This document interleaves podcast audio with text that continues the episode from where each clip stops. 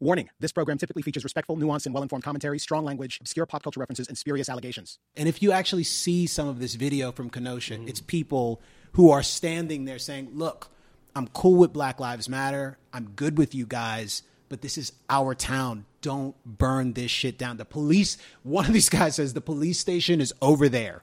Go burn that down. Don't burn this down. This is our home. In fact, I, my wife will hate this. If it's my neighborhood, I'm on the corner with the gun. I'm there with the heat. Come see me. We outside, nigga. We outside. We, we know of new methods of attack. The Trojan horse, the fifth column. column, column. Greetings and welcome back to another exciting installment of the Fifth Column Podcast. This is your mostly weekly. Weekly. I, I suppose I have to say that again. Although we tape rather frequently, and you are getting the Patreon dispatches because you're one of those good and noble souls who is paying what we deserve. Actually, probably not enough. I mean, Not if enough. you're not Never Fly Coach and you, You are still employed, ashamed. or you're getting a check from somewhere, even if it's your unemployment check, you should give until it hurts. Wow, you should give. right. You should give after it hurts. Yes. Oh, just keep giving. Actually, specifically after it give and yeah. Mm-hmm. it will come back to you. Good measure, pressed down, shaken together, running over abundantly. Give. You sound like Peter Popoff. I'm not That's exactly what I was doing. Wow. Give and it will come Yeah. back to you. I'm Camille Foster. This is uh, I, I'm I do things at Freethink Media. I've already said this is the Fifth Column podcast. Michael Moynihan is in the building of Vice News. Michael Moynihan has had an extraordinary day. I mean, he's been on the road for five, Five or hours. six hours. He's got someone know we were coming here to bring him way. his wallet. No, he didn't. Yeah, Matt the, Welch the person coming who we will Yeah. inevitably hear in this podcast, uh, bring my, my wallet, is, Is is, my incredi- nine year old daughter. Matt, Matt Welch of Reason Magazine walked nine miles to get here so that he could record with us Bit of an because we decided to do this in, in person. Um, this has been an extraordinary day. And I called Moynihan, is, Moynihan you has a from the flight to fucking Wisconsin Yes, tomorrow. tomorrow morning He's going to Wisconsin Yeah. to cover all of the things that are happening there. And we could perhaps talk about that in a little bit. Um, and a we have news story. And we have a guest in the room as well. yeah, we do. Tina Nguyen, who Tina, you are at Politico now. I am. Hi, guys. I've missed you all tremendously. It is Yeah. wonderful to have you here with us, and thank you so much for for dealing with our complete and total insanity. Yeah. I because we I- didn't know what time this was going to no happen, or idea. if it would happen, or how it would happen, Or just how racist we all. Well, I mean, Camille, obviously, Oh, very racist. Well, you guys are. I can't be racist. I mean, as I texted I don't have Camille any earlier. I texted Camille earlier. What was it like? It's not the fifth column if it's not a shambolic mess held together with like willpower and duct tape. it's true, and love, also love. I love. and Great deal of to love. go cocktails that you brought. Yeah. Amen. At Thank least you. Thank you, Tina. of the And I want to point us. out that Tina got these from her hotel room because she no longer lives in New York City. She has relocated to our nation's capital, her Right. favorite place in America. The incest town? yeah. Mm. the incel town? No, the incest. yeah, well, both. Um, how do you like living in D.C.? I got a sense from a brief interaction about it, not your favorite place in the world. It's the great thing about the pandemic. There are a lot of horrible, the great thing. horrible, horrible things about the pandemic. let's talk about the great thing. Let's um, Yeah. let's Yeah. Like the deaths are pretty Think bad. positive. Yeah, I'm not a fan of those. Yeah. the, the, the, the economic downturn and Yeah. the deaths and Sure. our America and America's like lack of standing in the world. Yeah. Um, Last days of the country, really. You Yeah. know, just think we're done. yeah. No matter Um, who wins, it's over. But what I do appreciate is that I don't have to interact with Washington people now. That's right. Amen. it's so nice. It's basically just me in my apartment, not having to do like cocktail parties or talk to people and Otherwise known as your job. yeah, talking to people, getting close to them, She's still doing having her them job, telling you though. things. She's still writing things. still I'm, writing I'm writing things and reporting. Like for some reason, my beat is like shifted to culture war stuff, which is all primarily online these days. So, what is the last piece for those who uh, do not have the uh, dedicated Tina RSS feed? Uh, No, what, the guys- last piece that you wrote was what? Um, it was me watching the RNC through Donald Trump's official Twitch stream. Oh, wow. Yeah. So, for people out there, Matt Welch, tell us what a Twitch stream is, because Matt has literally no idea. Thank you. Um, so just, I could just smell that you didn't know. So Twitch is a live streaming service, um, subsidiary of Amazon. It's really popular among gamers. So if you ever see like, I don't know, uh, pro gamer Ninja live streaming him playing, I don't know, Fortnite, and then there are like gajillions of people watching across the world. Um, that's Twitch. It's kind of expanded beyond.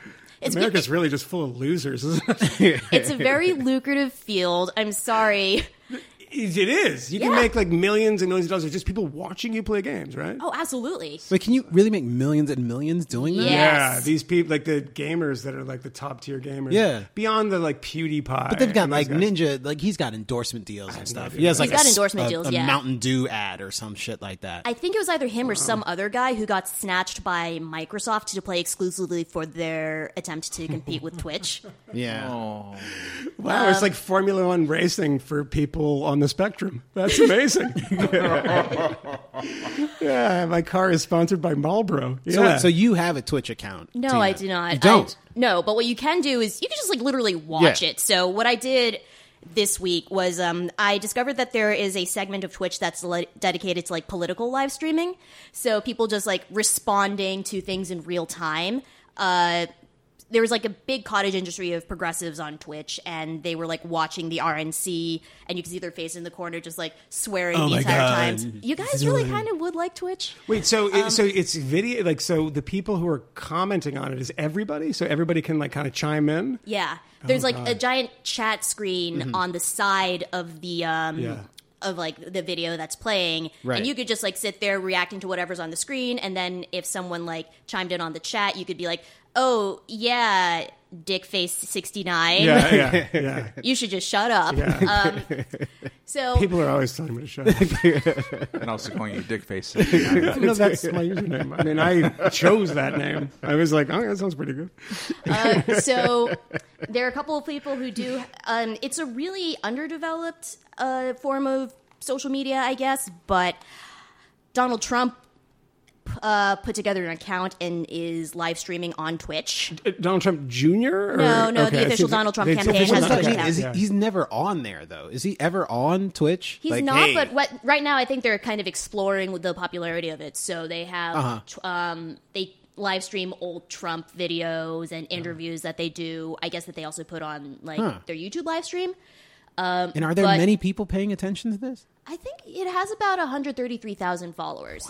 So, but it's also primarily super young people, like Yeah. maybe between the ages of like 13 and 24. So basically, just neo Nazis on there watching him. Yeah. taking What I was orders from doing- doing the tiki torch thing. Yeah. What I was doing Uh. was trying to see exactly what kind of Donald Trump follower was on Twitch. Mm-hmm. Um, and they had this they uh, did this thing in the chat where they switched off actual verbal co- like comments that you could write with words but instead they allowed you to respond with emotes which are basically customized versions of emojis and it was racist Yeah, it was so racist Really? there's our yeah there's Like what? Ki- what kind of things? Can you describe it? Okay, so Twitch has long tried to combat this problem of racism on the platform. Uh, so there are a couple of emojis that tend to be used by white supremacist kind of racist people um, where if there is a black person on the stream or twitch or a, a black gamer or something if they appear on the screen they'll immediately start hitting this um, like black people next to a like a black person emoji next to a chicken bucket like a fried chicken bucket um that i thought that was Camille. There's a Matt, Matt and I just were like, oh, that's interesting. And Camille was like, that's hilarious. Amazing. Amazing. And Well, again, it if was- this is it your was- first episode, he is not a black person, but he is, you know, most people would say that. But yeah. Um, It was the official. So this is how much money Twitch makes. It was a KFC sponsored emoji. Oh my god, I'm not even. I'm I'm cutting Camille's laughter out of this. Nope. Dear Lord. But that's not so the happy. level of racism that was on this Twitch That's feed. awful. It's not the level the of racism that was on the Donald Trump Twitch feed. That's not. No. Oh, it was worse. or It was better? worse. Um, no.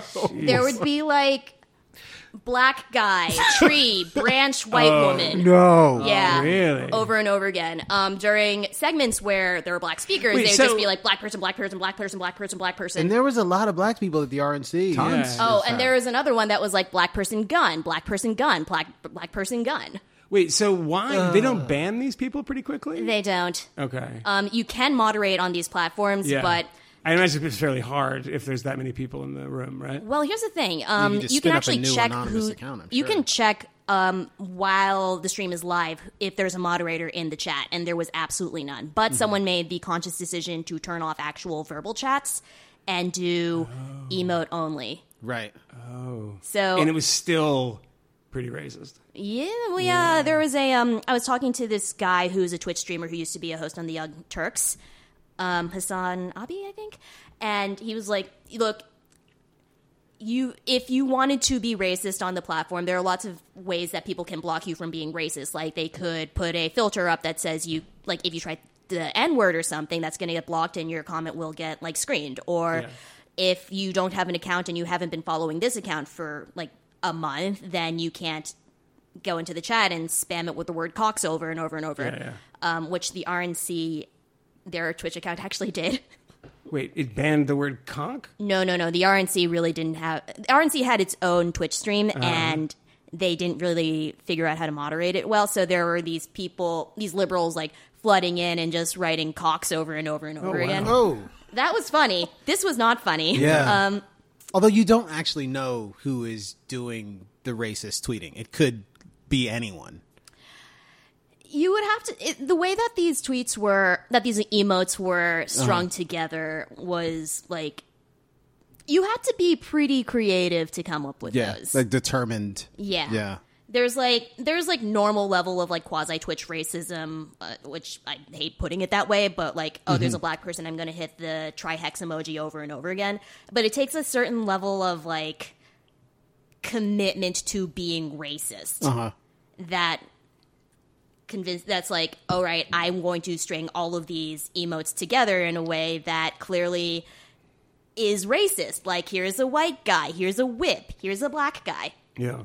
Uh, so apart not- from not to be a- anonymous, oh, go ahead, Matt. not to be a Twitch racist truther about this, but like you knew right away that the Cox were liberals, and you knew or you intuited right away that the um, white woman uh, operating a noose were not liberals or associated with the Was with there them. any other identifying information, or it's just sort of the intuition of, of looking at that? I don't think liberals would really go around trying to put together emotes of black people being I don't lynched. know. I think they might. Jussie Smollett? Yeah. We've actually had a number Yes, of. I'm just saying. There've been a number of fake Tina, hate crimes. you just put your because this is not on Twitch. I guess it it is live. Tina just put her face in her hand when I said that. But you know, it's It's possible, thing. right? Because what I wonder about this stuff, and I know the gaming thing and the GamerGate stuff, which I never understood and never really followed. but I know that in the gaming community, that you know there's you know audio call and response mm-hmm. And there is i wonder i mean are those people who say things are they are they racist or are they horrible people who are trolling and are actually probably not racist in their actual lives? Because there's a there's a certain cadence and a language to all of it that I don't understand. And this, and this is actually a legitimate question. I'm actually not defending them. But I know that there is kind of this performative aspect of it of who can be the most awful kind of thing. And, and that's but that's not what you were seeing here I mean obviously they're trying to be awful I mean, there were degrees of offensive behavior that I saw when I was monitoring these Twitch streams. Like there were, uh, let's see, whenever there were attractive women on screen or any woman whatsoever, like pick your. Yeah. Pick whatever woman you could see think of that spoke at the RNC. There would inevitably be something about with like the Kreygasm face, for instance, which is which sounds like exactly what it sounds like, or like you know, butt rocket, butt rocket, butt rocket. oh I just put that together yeah oh I see I see Do I need to ex- do I need Yeah. to explain like peaches and eggplants to you, or is this? Yeah, because No, no. in my life, I've, tri- I've tried to mostly uh, be with real women, and you know, uh, you know, worked out sometimes. And Sometimes you didn't don't, work out. So you don't well. ever have an opportunity to send a real woman a text eggplant? I do. I that. mean, no, I I, just- do that with my. Eggplant water. I spray? just send pictures. I'll just send a pic. You're so Yeah, old-fashioned. I'm so old fashioned. You're fashioned. so Wow. old fashioned. I say I, I'm so old fashioned. It's a twit pic. I love that we're going to spend 20 Milady. minutes talking about talking about innovation, just the, the, Yeah. the This is- bleeding edge of technology. You know, there's so many Silicon people listening Valley now, has and like, oh, it's so weird. I haven't listened to a few episodes. They became a technology podcast. Welcome to Reply All. well, apart more apart from that's true. Okay, but apart from racist people, sort mm-hmm. of, or trolls, or Twitch bots Or that both. are yes, all Yeah. of the above that are playing around in sort of RNC. Donald Trump Twitch account land. Like, what else did we see at the RNC this past week? Because I know both Tina and Matt watched all of it. Moynihan and I, I watched, some, of, it, and I we we were talking about this before we started that the ordinary people stuff was actually quite good. Yeah. and particularly the wife of the retired police chief mm-hmm. who was shot and Oh killed. my god, yeah. Was- Yeah. She was great, and that was very, very well done.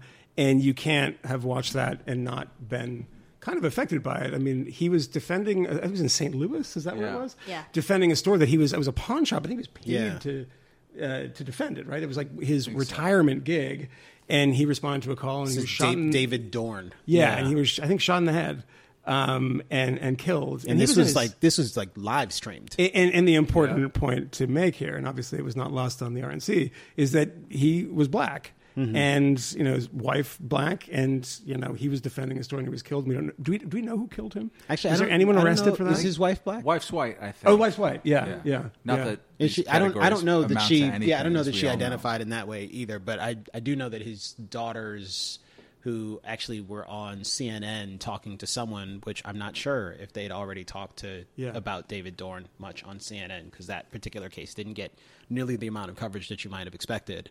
Um, but his daughters were on CNN and they were they were upset that his wife spoke in connection with the RNC. And not only that, but she endorsed the president and said Donald Trump understands that this kind of nonsense is unacceptable. That They what's were happening uh, here. Were they her daughters? These are no. Oh, these from a are previous- his daughters previous- from previous, a yeah. previous marriage or Yeah. previous relationship. Anyways, I'm not quite sure. I mean, I had a case they conversation with somebody who said to me um, this weekend, actually, Mm-hmm. said, "Well, you know, it was effective in some senses, and of course, you know, the Pence speech and the in the and the I mean, the most soporific piece of oratory that I've ever uh, seen, and Trump's was meandering and stupid and and unwatchable, Endless. endless. It was like the Wagner opera of speeches. It was like, Jesus Christ, is there an intermission at some point? Who I mean, thought was- that was a good idea? It's Like, it was a- terrible. did he come in at about an hour and a half long or something like that? It was yeah, was- that yeah. and like Stephen Miller wrote, and I remember, and we were reporting out that like they wanted to make this the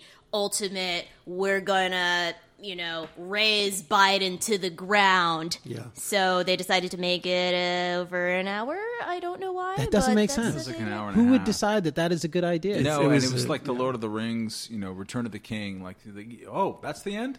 Oh, is that the end? Oh, I'm sorry, it- was that it- the You're end? gonna bring back No, Ivanka. it, it is. It's like Born to Run. It's the false ending. It's like you know, one, two, three, four. The highways jammed with broken arrows. Like fuck, Yeah. I thought this song was over. Well, That's, that was every time there was the false ending. But my friend said this. Said you know, yes, okay, effective in some sense, but you know, just having these black people out there and bringing these like this, this tokenization. And I had to, to to stop and say, you do realize that everyone does this, right? Mm-hmm. This is encouraged by everybody mm-hmm. of just you know f- full on. This this is why these people are here, mm-hmm. and we're trying to put this face forward. And it's oh, it's so cynical. No, it's cynical when everybody does it. That's exactly It's right. not It's all especially politics. cynical when the Republicans Yeah. do it. Do I believe it's the they RNC and the DNC. Like Yeah, that's what you do. Yes, that's what you do. And so that, I mean, it was interesting to see them go out uh, pretty pretty hard on that, Mm-hmm. uh, which you know I think again was effective in some points and, and less less so in other points. I But saw a everyone will of- forget about this in two weeks. So. I, yeah, I think that's I think the, they've forgotten already. That's the overarching thing is that like I saw when the DNC happened, I wasn't paying attention. Unlike Tina, um, I saw Obama's speech, which was interesting as a kind of a text more than anything else, and then I uh, tastefully left the room when when um, uh, Kamala Harris spoke because I was staying with people who had a, a Biden Harris uh, thing in their front yard, and I was like, "Look, I don't just like can't. her. I'm I'm going to say Yeah. bad things about them, Right. About her, and so I'm going to go to the, the next room, and then I heard them say bad things about her. well, Wow. yeah, they're like, "My God, she's like insincere and terrible." Like, okay, Really fine. insufferable. insufferable. But like the overarching things that no one is like comparatively, no one's watching this, mm-hmm. and even compared to the DNC, from what I understand, um, people were watching the RNC much less, and and that's that's like a fundamental part of this election that we have a hard time uh, wrapping our brains around, which is that Donald Trump was the shock of the new four years ago. Right. He ain't. Yeah, yeah. He's not going to tell us anything new.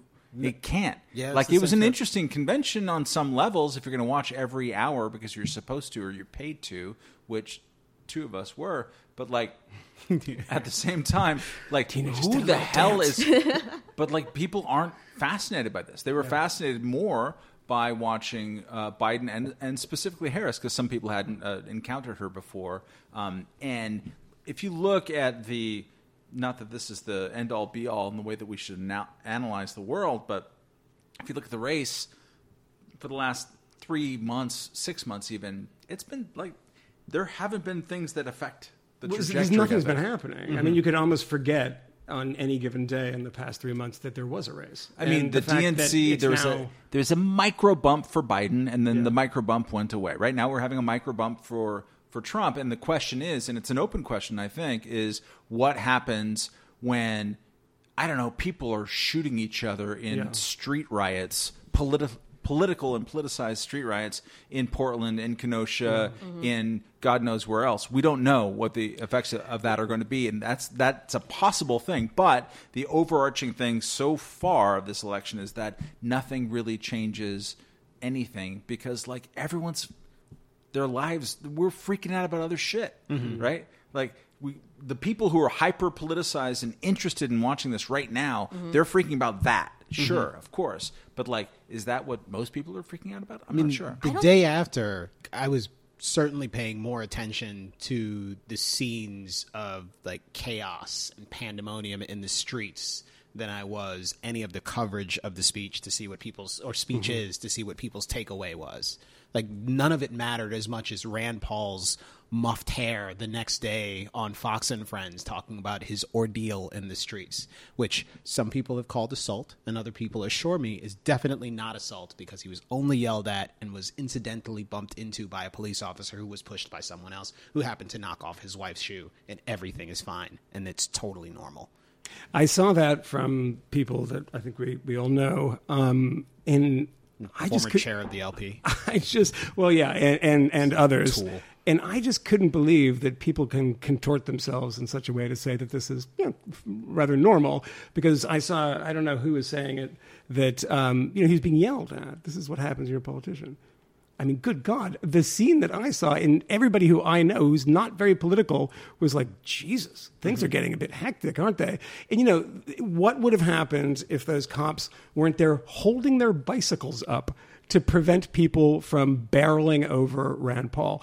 This is just not uh, okay. This is not the way you deal with uh, an elected official who left and shouting things about Breonna Taylor to him, who is the author of the Justice for Breonna Taylor Act. I mean, it just shows you exactly how ignorant all these people are. The one Republican that you can think of that would actually really, really have a problem with no-knock raids. I mean, maybe a few others, but but I mean, mostly in the senate Rand. in the senate for sure Yeah, in the Senate for sure. maybe him and mike lee Mike that's Lee. it I would say maybe Mike Lee. Yeah, but I mean, you're it's this is taken over people in such a way that I find so completely disturbing. Of the, it's not it's it's beyond passion at this point. It's it's a mania that has has gripped people, mm-hmm. and this is, by the way, not exclusively a, a problem of people on the left. It is in Portland when you're saying, "Hey, let's get the guys together and go down and fight a pitched battle in mm-hmm. the streets of Portland. What the fuck is wrong with you? Yeah. It doesn't thing- excuse you from from you know murdering somebody, uh, as happened to one of these Patriot Prayer guys. But Jesus Christ, like have some common sense and stop this nonsense. Uh, I mean, look, it's a thing that the like MAGA world has been amping up specifically in Portland for God knows how many months, if not like the past year. Like, do you remember oh, like last year, last August or something, when there was that Antifa versus Proud Boys Yeah. like concrete milkshake fight thingy. Uh, and Andy Ngo, who is a writer for Quillette, he kind of turned Antifa into his beat after that because he got hit in the head with a concrete milkshake and then he started using that to like build a platform of being the quote unquote Antifa reporter and specifically zeroed in on these three two or three cities, primarily Seattle, Portland, and Chicago. Uh, and then from Two of the three, which are really in in a tough position right now Absolutely, with yeah. this stuff. Yeah. Uh, but yeah, like the right is primed, like MAGA world right wing media has sort of primed their watchers to go to look at Portland, to look at Seattle, and go like, "Oh my God!" It they've been talking about Antifa being violent for a year, and no one in the mainstream media has talked about this. Well, it's because someone in the right wing media went in there and went, "Okay, this is my story. I'm gonna like gin the hell out of it." But, I also mean, you going to report it, like, right? Two- Like, Yeah. It's the thing is is that more than one people, person can report it too. Right. I mean, I think the Antifa thing is there has been I don't know what you want to call it. You can call it Antifa, you can call it Black Bloc, you can call it some sort of disparate anarchist groups. But there actually has been a number of people that basically claim this doesn't exist and that hmm. this is a right wing fever dream. It is not. In 90 days of you know violence in the streets of Portland, and you know what? I saw another thing today that fucking drives me crazy. This oh they burned it down. You have insurance. I, you, we Yeah. Sent that to you guys See it all the time. and a, a lot of you know supposed libertarians saying, "Oh, that's totally fine that their private property is burned down and you have insurance." Is that I was at a friend's house and it was a house that has been in their family for hundred plus years, a beautiful old house, Hmm. and I was thinking about it. They are so they have pictures of the house in the house.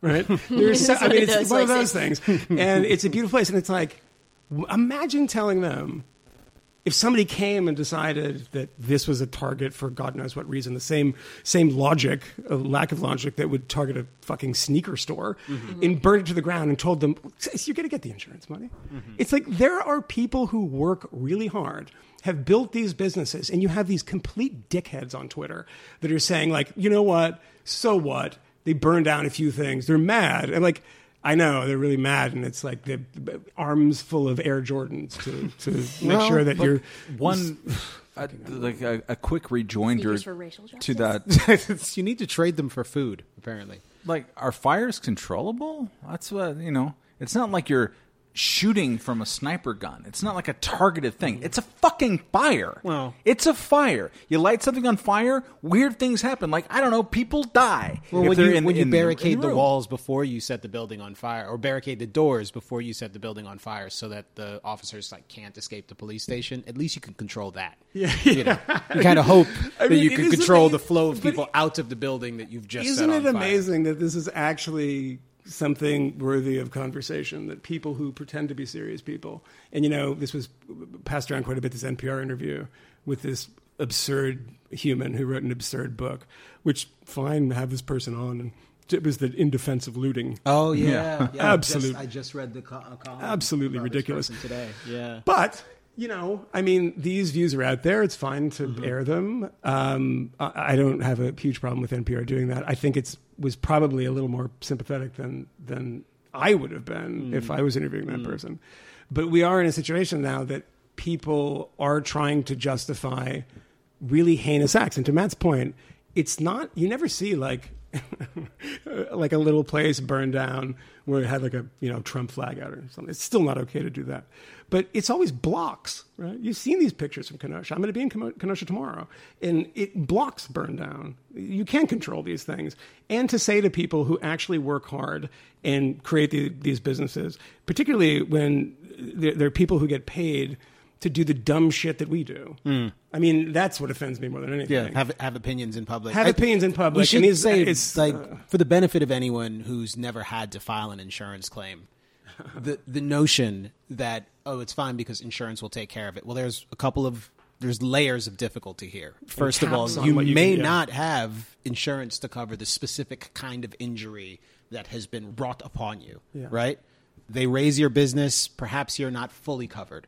Maybe you only have coverage up to $10,000 and the actual damage is $100,000. Yes. You are shit out of fucking luck. You will pay your thousand dollar deductible. You will get your ten thousand dollar check, and you are still on the hook for another ninety thousand. Congratulations, you are financially ruined for justice. Mm-hmm. That's how that shit works in most cases. Most people are not made whole. Also, if you're out of business for months because your business has been burned to the ground. Your people aren't getting paid. You're not seeing any revenue. And all of those losses are almost certainly not going to be made up for by your insurance provider.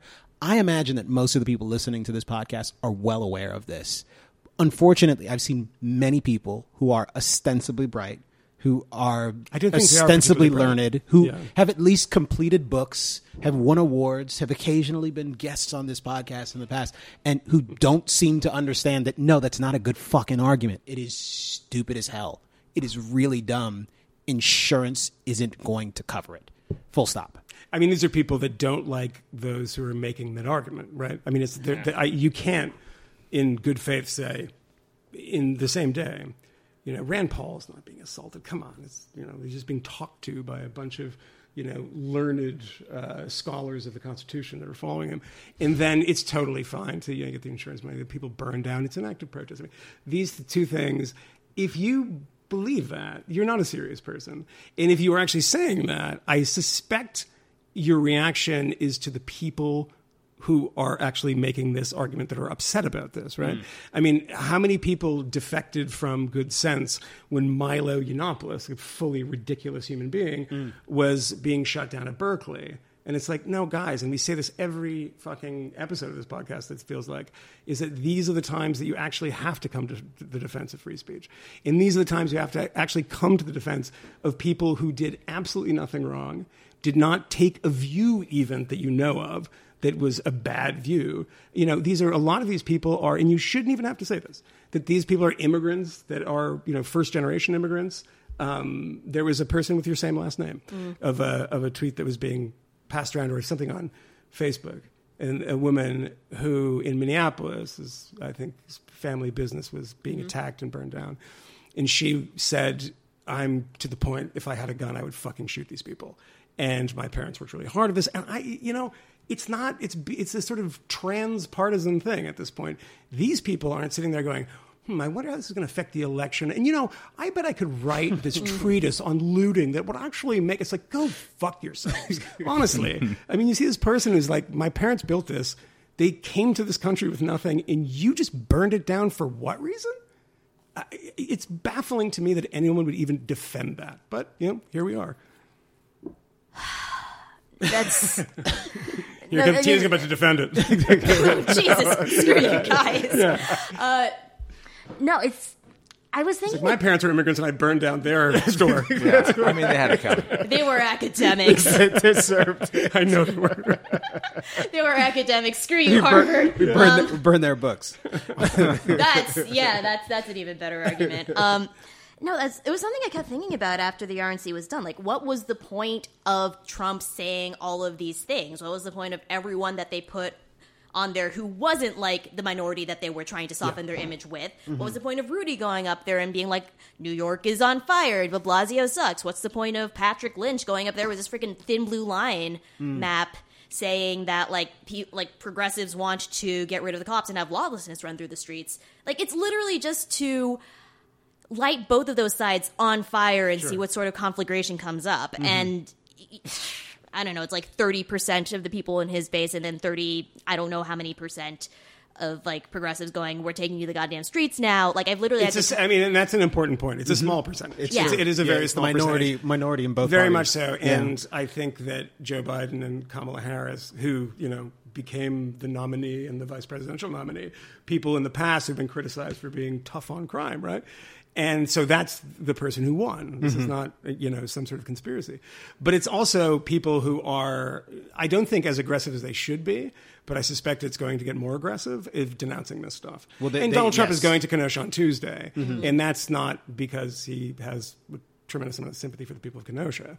I mean, he's in the race for his existence as as a political figure, and it's important that he gets out there and exploits this. And by the way, there's nothing wrong with doing that. No, there's nothing wrong with exploiting this stuff because that's your job as a politician. Well- it's if you do something, mm-hmm. you must do something afterwards. Just don't you know show up to the photo op. So a couple of things. Both I think Bible. today, both Which he's never Biden. Biden and Harris have had statements today condemning the violence again, which is perhaps the second or third day in a row that they have come out forcefully saying, "Hey, stop burning shit, stop breaking shit. Violence is a bad idea." Also, I think Biden today in his statement challenged Donald Trump to condemn violence, which I mean, I think he's kind. I think it's fair to say he's kind of been doing that. At a minimum, he's been saying he's going to like punch people in the head and bring in the feds if they don't stop doing all of this craziness. Which I think, in a way, is kind That of. said, condemning but do you think if there was somebody that was fully clad in this Trump the- gear, you know, committing violence, that he would actually come? Because that's the thing. That's the, the simplest component of Donald Trump. Yes, If somebody yeah, yeah. likes him, he'll defend them. That's it. Well, this is this is the other thing,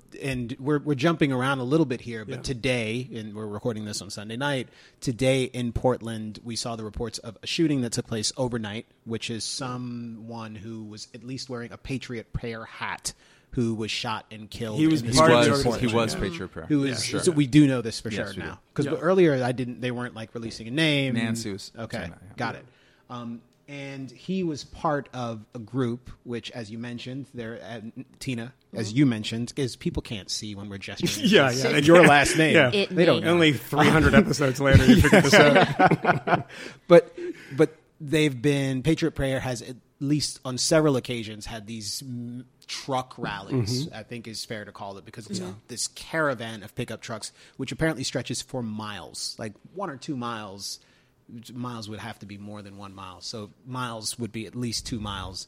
Um, and they're just driving through the streets of Portland. But this go round, this past weekend, they are driving through the streets of Portland. Someone in the back of the truck, at least one person that I saw on video, with a paintball gun, which he is sort of randomly Yes, firing yes, into the crowd. Not smart. Um, Not also, smart. large cans of pepper spray, pepper spray. like the bear shit that I was using in Fort also not Washington. smart. Not Yeah. smart, Not not Fort nice. Washington, but Front Royal, where the bears are, um, and spraying people in the face. And occasionally, you had people jumping into the street, getting in front of these trucks, like trying to stop the trucks with their hands. Because I don't know why you would try to do that. It doesn't look like anyone was run over and killed. Maybe there were some injuries. In either case, like this is some very serious, sort of politi- politically oriented or motivated thuggery that's taking place. It seems like a reprisal for perhaps what happened after um, the the the president's speech at the RNC, um, and a lot of that tension was probably animated by the shooting that had happened earlier in the week.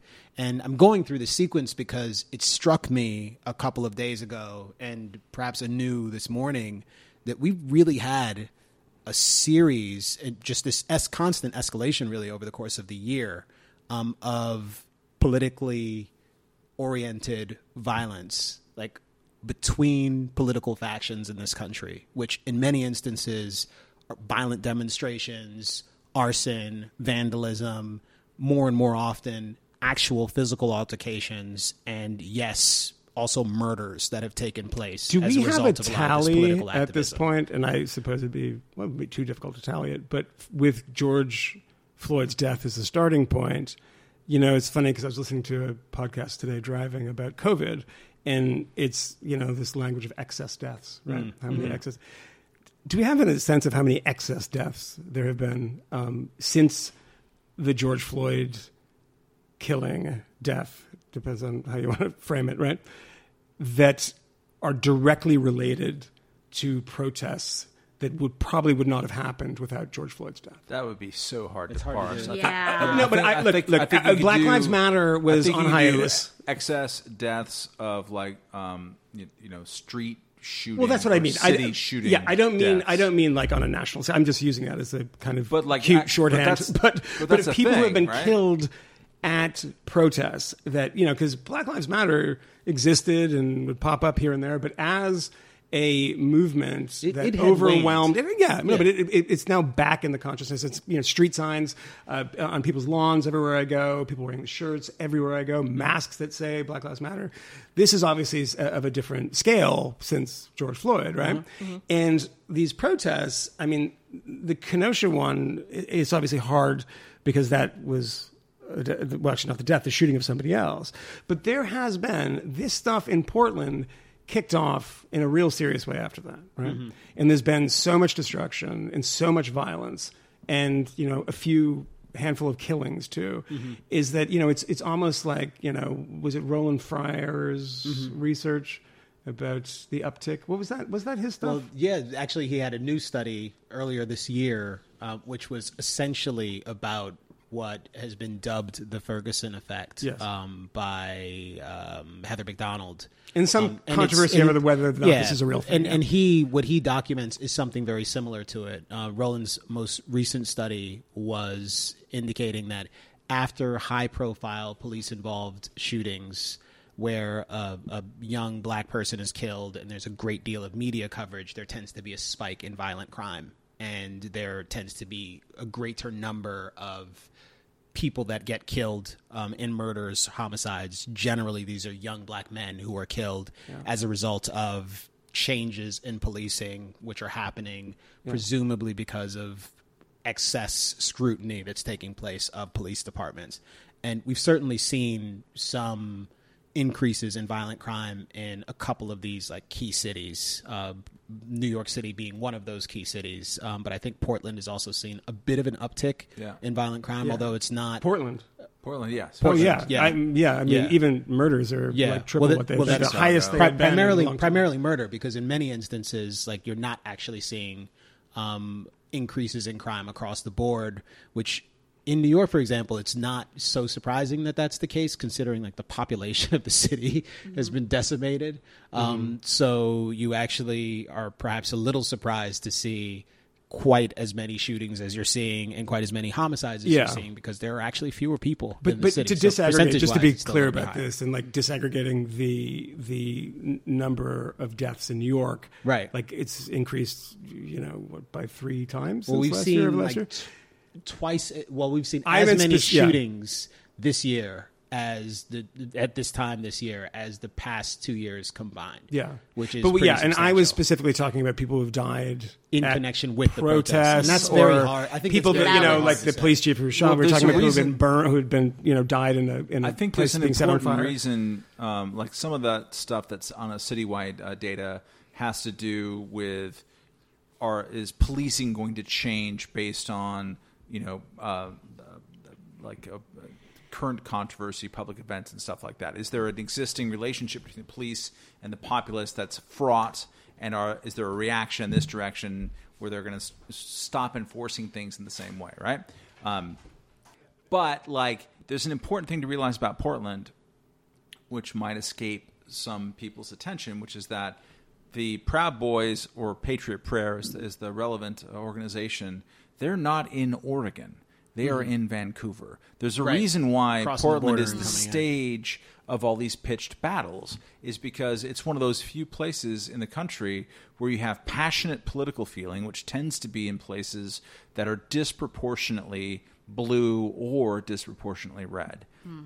But it faces off right across the bridge to a place that is disproportionately itself sort of red or mini red. Vancouver arose, it's not Vancouver, BC, it's Vancouver, Oregon. Um, it's right across the Columbia River from Portland, Oregon and people moved there because they didn't like the taxes and other things having to do with Portland and Oregon, right? So the the and uh, my uh, my uncle Tom used to live in in uh, Vancouver, Oregon. My cousins and stuff like that. This is my my people. Stop it. um, but like I just don't understand why he always looks at me when he talks about his Uncle Tom. totally He looks at me and winks. It's is so weird. both eyes. Um, but like, but it's a place. It's a place where you can have a pitched battle. You can't have a pitched battle in New York. Who are we going to fight with here? Right? You find someone. You they're fight all with in the Staten cops. Island, but they're not going to take the fucking boat. right. Like it's kind of a hassle to get over the Verrazano Bridge, whatever. Like it, it is, or you know, you- are you really going to go all the way out to Bay Ridge? because if you do, you're going to get your ass kicked. That's the first problem with that. But like, there isn't a natural like antagonistic community. So mm-hmm. Portland has has that as a microcosm, and then when when you add to that like how I think uh, craven the political class has been. I mean, Ted Wheeler, the mayor of Portland, had his condo overrun Yeah. and occupied Yeah. yesterday. Yeah, yeah. And his uh, answer to that was like to blame Donald Trump. Yeah. And at some point, like you got to fucking like manage your business even a tiny little bit. It has been very strange to hear the rhetoric related to this this latest shooting. Local politicians have been invoking Donald Trump, asserting that this is essentially his fault, that he's responsible for this murder taking place. I mean, I, I think it's it's fair to say that the political class has failed miserably, and there's certainly been some sort of bipartisan failures. I definitely think local officials like deserve a great deal of the blame when your police departments are effectively hamstrung in certain respects or don't have sufficient authority to go in and like maintain control and ensure that people aren't able to maraud the streets or consistently attack the same building over and over again, you're doing something wrong. You're failing Yeah. in a profound way, which is not to say that what you need is to go in and crack skulls and violently ensure that these people aren't doing this. If there's some other political solution or remedy to be brought about, some kind of deal that can be brokered to bring an end to that kind of conflict, then you do that and perhaps you don't have the capacity to figure out what kind of remedy could be brought to bear in order to sort this out. But at a minimum, that's your fault. You own that shit. And I think in Portland, uh, in particular, and Seattle, but places like this that have seen this kind of sustained level of dissatisfaction and a sustained level of civil unrest, and I think it's fair to call. I, I don't have an issue calling like arson and stuff violence. You like smash my window in and I don't want you to, I'd say that that's a violent act. You didn't attack my person, but you attacked my shit, and I don't like it. Um, so those people, I think, deserve a great deal of the blame. I don't, on the other hand, so much understand how the specific act of murder like is on the president. I do, on the other hand, think that I've seen a lot of bizarre things from him in recent days with respect to like retweeting people who are talking about like the patriots that are heading to Portland at mm-hmm. this point, who are interested in sort of standing up for justice here, and it just seems to me that this is likely to go bad. like, I mean, it's the same way that he weighs in on trying to get things to happen. Like, I want college football to happen. I want there to be an art. I want there to be a convention somewhere. Maybe we're going to do it in Jacksonville. Let's do it in Jacksonville. I would like to have it done in Jacksonville. before we transition away from this, I wanted to, to directly quote Joe Biden because I alluded to this earlier.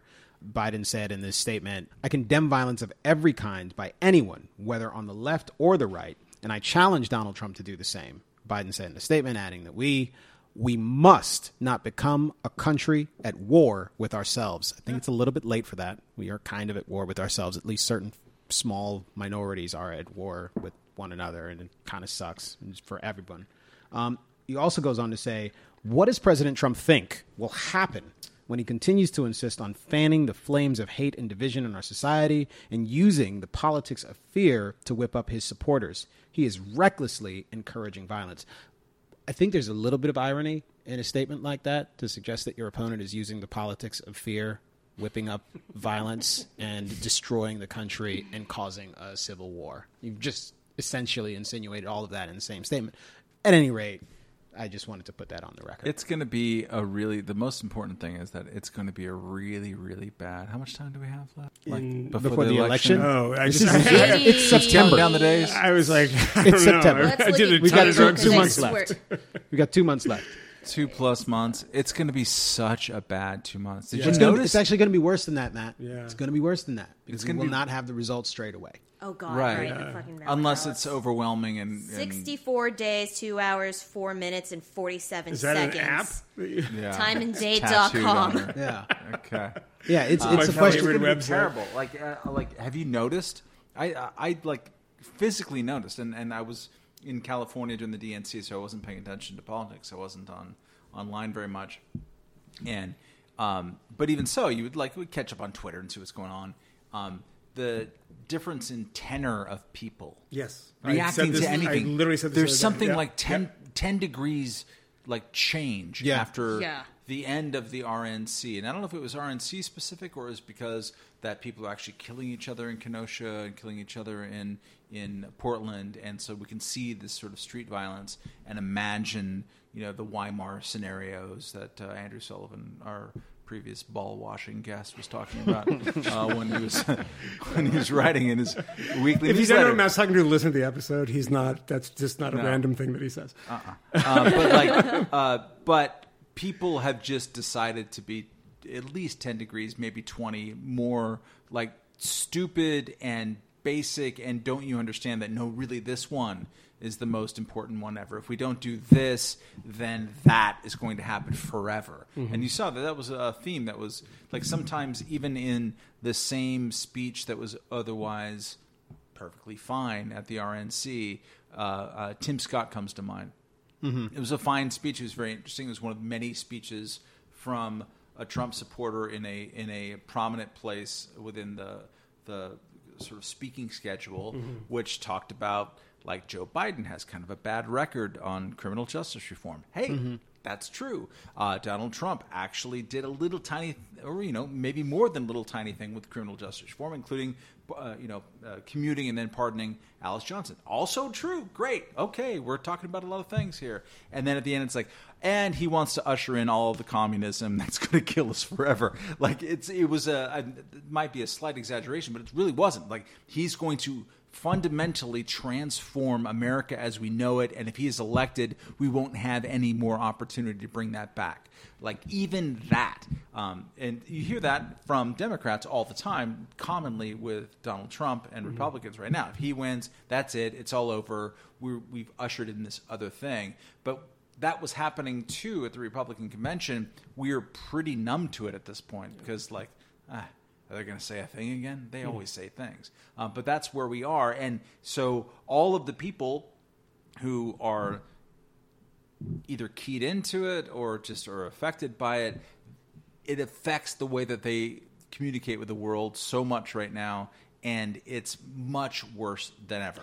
One of the most uh, interesting things to me, and I don't know how this will pan out. We talked about it in the last Patreon episode. We were doing the kind of mailbag stuff, and somebody said to us, um, I had said something to the effect of, "I really hope Donald Trump loses," and there was a correspondent who said, "Justify." Your apparent love of Joe Biden, which is, I said no such thing. But I laid out the case for why I think this would be a positive development. And one of the things that I keep wondering about, and this is one of those questions that you ask and you get 7,000 emails about, but will the politicization of everything continue at pace if Joe Biden becomes the president? So, for instance, I mean, I went to a restaurant the other day here, and usually they write the they, they write the menu on the on the table. On this, they don't do that now because of uh, COVID. So they actually have printed menus, and the printed menu at the bottom of it had a couple little lines of a kind of post postal service conspiracy about you know stand vigilant against you know mm-hmm. Republicans stealing the election. I was like, I'm just trying to have a burger. I honestly just don't, I don't want to think about this right now. And everywhere I go, there's some little political point, sometimes a big political point. And I was wondering, like, am I imagining this because this time is so sort of uniquely, it feels uniquely tense that I'm just m- noticing this stuff more? Or has it actually seeped into the groundwater of everything? And I, I think that's the, the latter is true, that it's seeped into the groundwater of everything.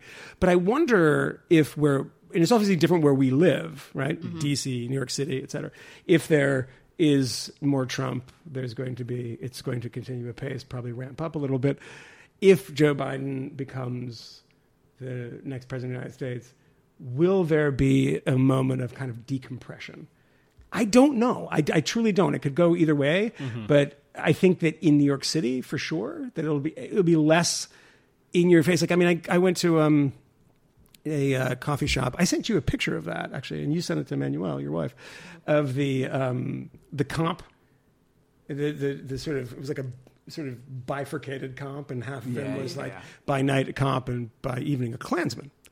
This is just like a normal coffee shop down the street. It's like the cop is a mm-hmm. Klansman. I'm like, I should rob this in place and see what happens. Like, see what they'll do. Will they call somebody? I just break the They'll window. call the Klansman. They'll call the Klansman immediately. Because Hey, that's, we got one that's of what you. everyone we does. got one of your guys here. That's what everyone does. Yeah, it's like a D.W. Griffith movie. All of a sudden, like they're right again. I mean, it's it's bizarre how much it is in everything, and we get so many emails. And again, this is specific time of the George Floyd moment of people telling us about their place of work, which could be like a, a you know a, a sporting goods store, and they have these elaborate uh, things about Black Lives Matter and you know Ibram X Kendi read the book and we'll come and talk about it. And it's like, Uh, aren't we like a taco shop? What the fuck are we doing? And it, it's it's gotten so crazy that when we asked people about that, they sent what like I would say a hundred emails Yeah, at least. it's you know, amazing. everywhere. And some of them are, I mean, they're not especially ideological people saying like i can't take this anymore some people do say that but others are just saying like yeah this is what's going on and it's kind of weird because it's never been like this before I I am want to- curious as to like whether that ends up being a. Yes, this is a very libertarian thing for me to ask, but I wonder if that actually is lucrative as like a marketing ploy. I who? don't. That, so I have though? a I have a weird like I've thought about that too, and it's lucrative for Robin DiAngelo for sure, Mm-hmm. and Ibram X Kendi for sure. I mean, they are you know swimming in it. Mm-hmm. They have they have old school MC Hammer money, Camille. Mm. Um, this is she's getting like a huge mansion, and uh, it's like I don't know. Her second record's probably not going to be very good, but I mean, how many books like that can you write? But I don't. I wonder. I think people are exhausted by it, and I don't think that it was just right wingers that were annoyed at the Kaepernick stuff. Um, that said, when Nike did the Kaepernick thing, I mean, they broke records of how many stuff, stuff that they sold, right? I mean, there was a, a positive response to that. Mm-hmm. But I wonder, like, there was a, a radio call from a sports show. I think somebody, I think Ben Domenech, who's been on the show, posted it of a guy, an older black guy. Yeah, who I was think in Baltimore or something like yeah, that. and he was Yeah. like, "I just want to watch sports. What the stop it? Yeah. I'm so tired of all Have of you your politics." tried watching ESPN? ESPN for a while. You can't. You can't. It's really hard. can't. I mean, Yeah. granted, there are issues, and some of that uh, television is compelling, as we've mentioned on the Patreon Mm-hmm. episode. But like the standard workaday ESPN, it's really hard to watch. Yeah, at yeah, this point. yeah. But I mean, if somebody asks, why does a sports team, a sports league? I mean, this didn't end up happening. The Milwaukee Bucks were playing the Magic, right? It was, I think so. I think I'm so, sure. and they they canceled that game. I get that. almost canceled the season. almost canceled the season after that, right? And that is so strange to me, and I think it's strange to a lot of people. Like we are making exorbitant salaries. I mean, everybody, the envy of the world. I mean, peop people are incredibly famous, incredibly rich, etc. And we don't want to play because of what happened in Kenosha. A guy was shot in the back, and it's a terrible thing, right? And George Floyd, terrible thing. We, there's nuances to all of this stuff. But why on earth would you stop playing basketball because of that?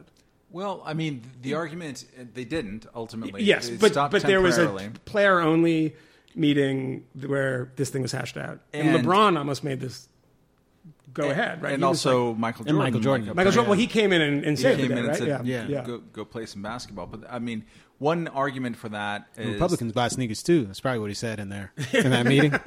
You don't think that line works anymore? Probably not the one he used. It's a different one. Maybe it still works. Who Yeah. knows? Who knows? Yeah. Um, but like, I mean, it certainly works with Hong Kong. And It's no problem to get LeBron James to just completely ignore that fucking atrocity Yeah. because that doesn't matter, you know. Because Space Jam, that's the. Pri- I mean, that's the real priority there. Yeah. You know, you've got social justice. I can't play a fucking game because of the shooting, but Hong Kong, Space Jam. yeah. I mean, Space Jam's a big deal. I mean, like- China's I- a I big think market. that is like a you, know, you guys aren't hearing. even. They're not even on the air in China. Listen. like they, the shit is not working, but still can't talk about Hong Kong. Space Jam. Space Jam. Space Jam 2, which is going to fucking suck. while it is going to be a with you terrible film. vociferously, I will also point out, for the sake of kind of fairness, is that we To Hong Kong. No, not fairness to Hong Kong. Oh, It's okay. unfairness to Hong Kong. Yeah, yeah, okay. Is that we as Americans, when we talk about our politics, we talk about America. Yeah. Like there is a there is a sliding scale of the stuff that we're interested in, Mm-hmm. and some of us have been trying to get other people interested in other things Right. for a long time. But you have to understand the room that you are working in. Yeah. And not that that excuses LeBron. It doesn't at all. No, it's a little or it's a little different because he's Like, actually he's actually saying, you person who has an opinion on what's Correct. happening in Hong Kong, shut your fucking mouth. Correct. Don't talk about this. I don't want to have a war of words with you. That's actually. I mean, not it's also- it a disgraceful He said, I think in he said, the actually, I don't want to have a sentence war with you. the is hero completely is, uh, as usual, Shaquille O'Neal. And if anyone watched last Yeah. night, he was like breaking all kinds of shit over his head. It was great. You should have seen all of I didn't Yeah. see that. I don't know what you're talking about. yeah, it was He's really Not related to Space Jam. But but also, good. and this will be maybe an unpopular thing to say, but it's not about America only. I mean, if there rather than Uyghurs being lined up in a sort of Auschwitz-like way in a train station, and the most horrifying video, and the most horrifying like drone footage or whatever it was, um, if those people were not Uyghurs and Muslims, if they were Africans, what would happen then? Because there is a sort of global solidarity um, and, and in a racial way. No, there's been some mistreatment of uh, Africans in China as Oh, well, yeah. Oh, related sure. to the coronavirus. Yeah, for sure. LeBron certainly hasn't had anything to say about No, that. but, no, but it, it hasn't. Those- it- They're those- literally it- it- like African welding black like Africans into their houses. But Yeah. there, there hasn't Wait, been a Oh, mass. yeah, there was like this giant like spasm in China of Chinese authorities going, "Oh God, it's black people who are bringing the coronavirus, and Yes. we have to like actually seal them in their freaking houses." and trying to stop them from traveling, and there were a few. oh yeah, McDonald's vi- banned them at one point. Yeah, there were a few videos of this, um, like specifically, actually, people saying you cannot travel like Chinese authorities or, or border people or whatever.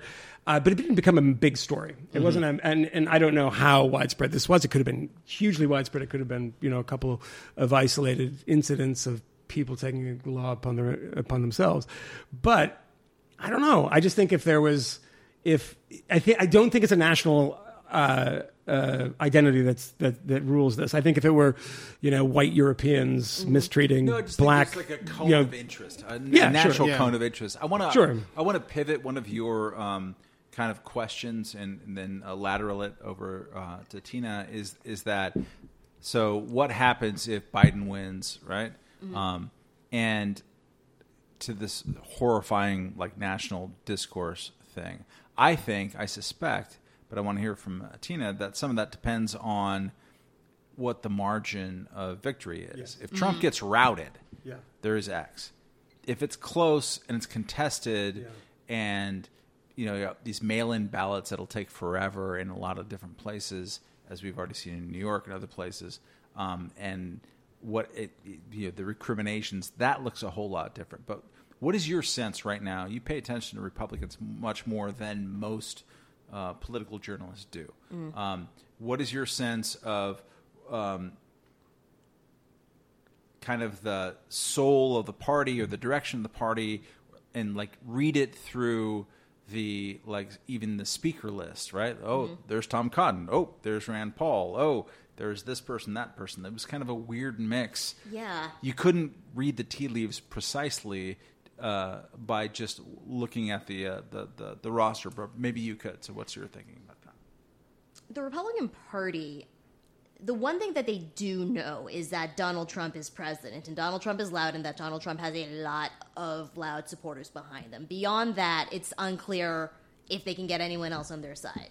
Like, the entire Trump campaign strategy is we're going to try to not only go to our base, but see if there is a large activated portion, like a portion of the American voting electorate that didn't come out for 2016 that we could potentially activate, which is why they're going ham on this message of like, hey, white people, uh, there's, we know you didn't vote in the election. I think there's about like 50 million of you or such. There's a Brookings Institute report I can pull up later if we really want to fact check this thoroughly. But um, why There- start now we don't, we don't do that.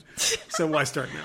all right, please. Okay, I hope I got this right. Um, one of the strategies that they're like every time you see Trump tweet silent majority, it's not just something that someone told him that Nixon was into, and now he's like, oh, that sounds like a great thing. It's a legitimate strategy that they're trying to accomplish, which is there is this large portion of people who didn't vote in 2016.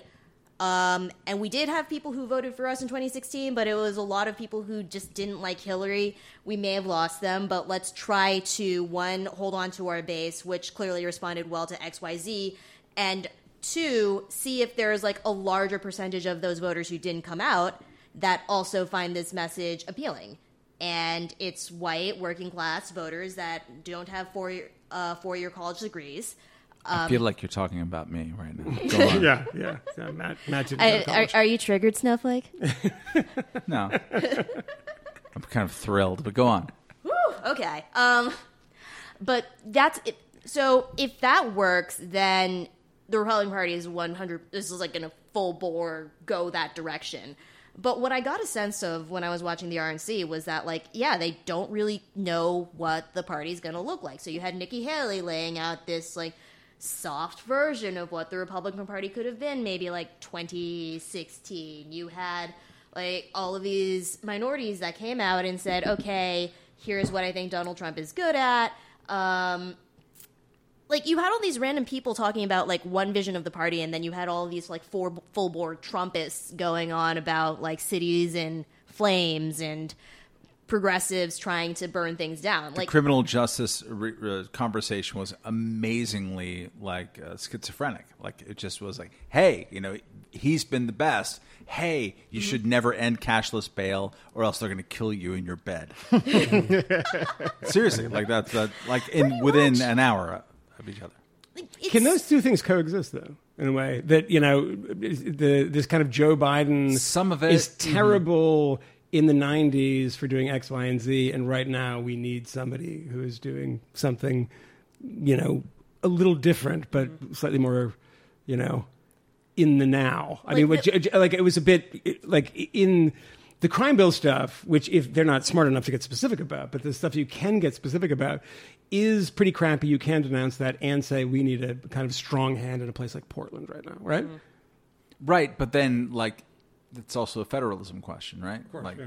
like you can't like which when that it- has when has that stopped anyone in the Trump administration? when does that stop anyone in any Any democratic administration. conversation? in the Republican I Party. mean, like administration. seriously, the New York uh, City school uh, teachers unions are about to vote on going on strike um, t- to not open the schools. This affects me directly, um, and I am sure that when they do that, if they decide to do that, they're going to just name Trump all along. And like schools are operated locally; it's a city decision. The virus operates locally. It's a city, you know, impact and they will make it all about this. We are we are so stupidly nationalized in our politics and it ruins everything. It seriously ruins everything. The way that we think about it's all a single top-down national question and Trump does it and Biden does it, everybody does it. And but more importantly, more actively, which is not the right word, um, you know, it's it's the people who are consuming this consume it that way, and it's stupid. It's absolutely fucking stupid and bass backwards, and it's gonna fuck everything up. Sorry, what were we talking about? Oh, I don't know. Yeah, I think we're. I think we've just all got a lot of emotions. a lot of emotions, and I'm just here being like, "Yes, I am the journalist." Yeah, yeah. I just I want to see um, federal, uh, not federal troops. I want to see the Marines uh, land in Tripoli, the shores of Tripoli. And Portland, Oregon. At this point, I mean, it's like uh, you know. Are you? I mean, this, this is a point actually. By the way, when I see people online, very online people, particularly some people we were um, talking about earlier and kind of hinting at who they were, uh, you know, talking about, well, are you libertarian enough on this particular issue? I have never thought like that, and uh, people who listen to this podcast know that, but I especially don't now. I just don't care what the sort of libertarian solution to X, Y, or Z is. When you see a city like Portland that is spun so far out of control, has a mayor who, and Ted Wheeler, who is so toothless and so pointless that after all this stuff happened, Trump tweeted something, you know, predictably dumb about it today. And he was like, "You're the problem here. You're the problem. You're the one that's been stoking this." And I was like, "No, actually, that's not true. I'm sorry, that's not true." This is like after a- hours after after somebody was murdered who's a Trump supporter. yeah. and and also that his own house, his own condo was overrun mm-hmm. yeah. by protesters. Yeah. It was occupied. Like you have control over that. You're re- actually the mayor. Well, it, it reminds me because it's uh, maybe it's a regional thing. It's something in the air up there. At, at the same time, we I think probably our largest concentration of listeners are in the Pacific Northwest. a lot of I don't know why, Really? but it's very strange. But but we love them all dearly.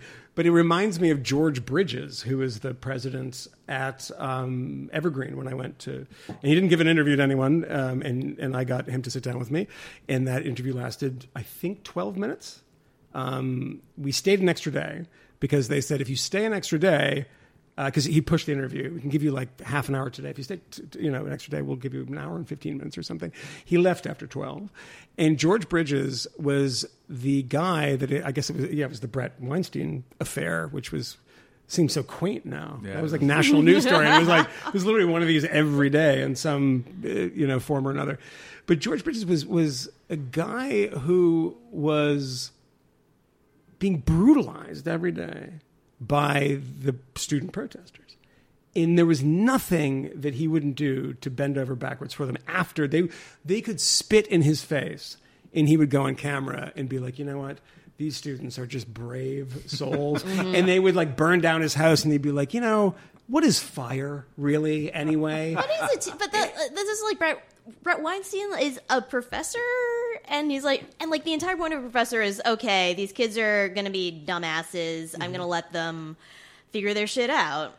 Which is Ted what he Wheeler's- did. But Ted Wheeler is a mayor. No, no, I know, but but no, I'm saying that the, the president of the university Oh. uh, was the one who had some authority who had some authority, theory. and he could shut it down. In every time there was a, and I included this in the piece that I did, there was a video from the occupation of his office where he wanted, he said, "I have to go to the bathroom," and they said, "No, you can't." And then and someone just said, "Just hold it."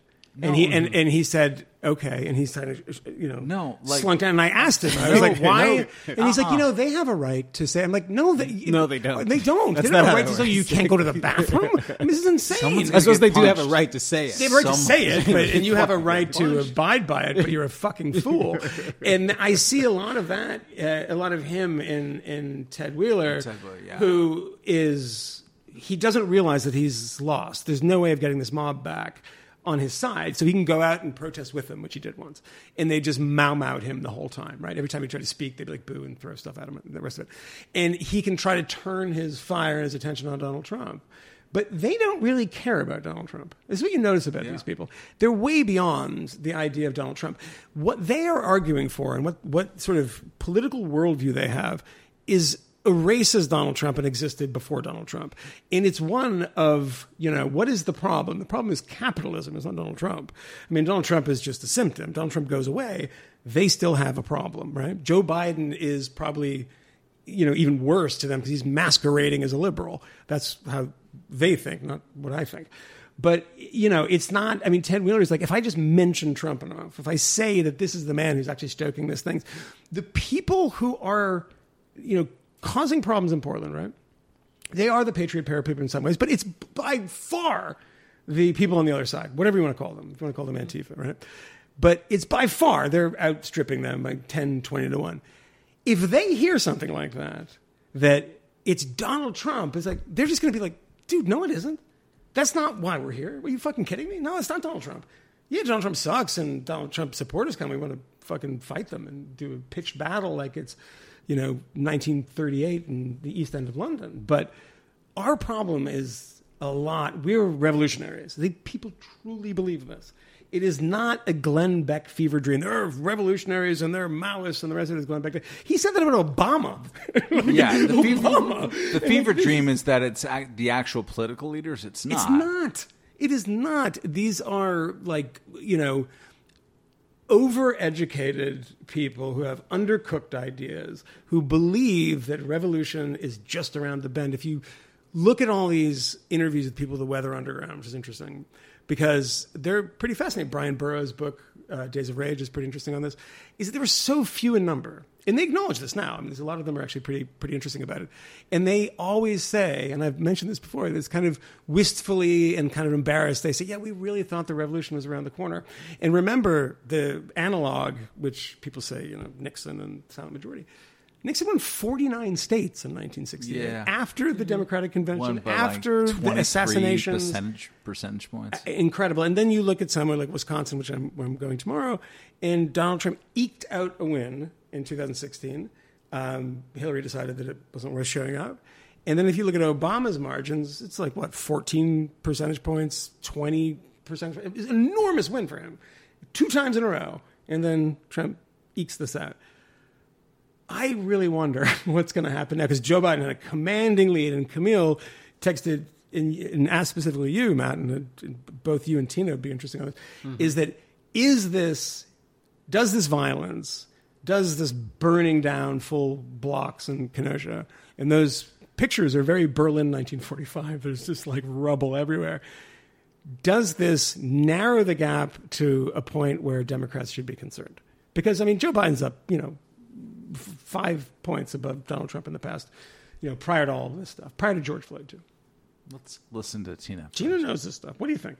I mean, and by the way, you can also say if you don't want to localize it to Wisconsin, this is something that everyone's saying about everywhere, right? honestly, the more it's a little bit of a thing where you have to ta- realize that what is happening was in Kenosha.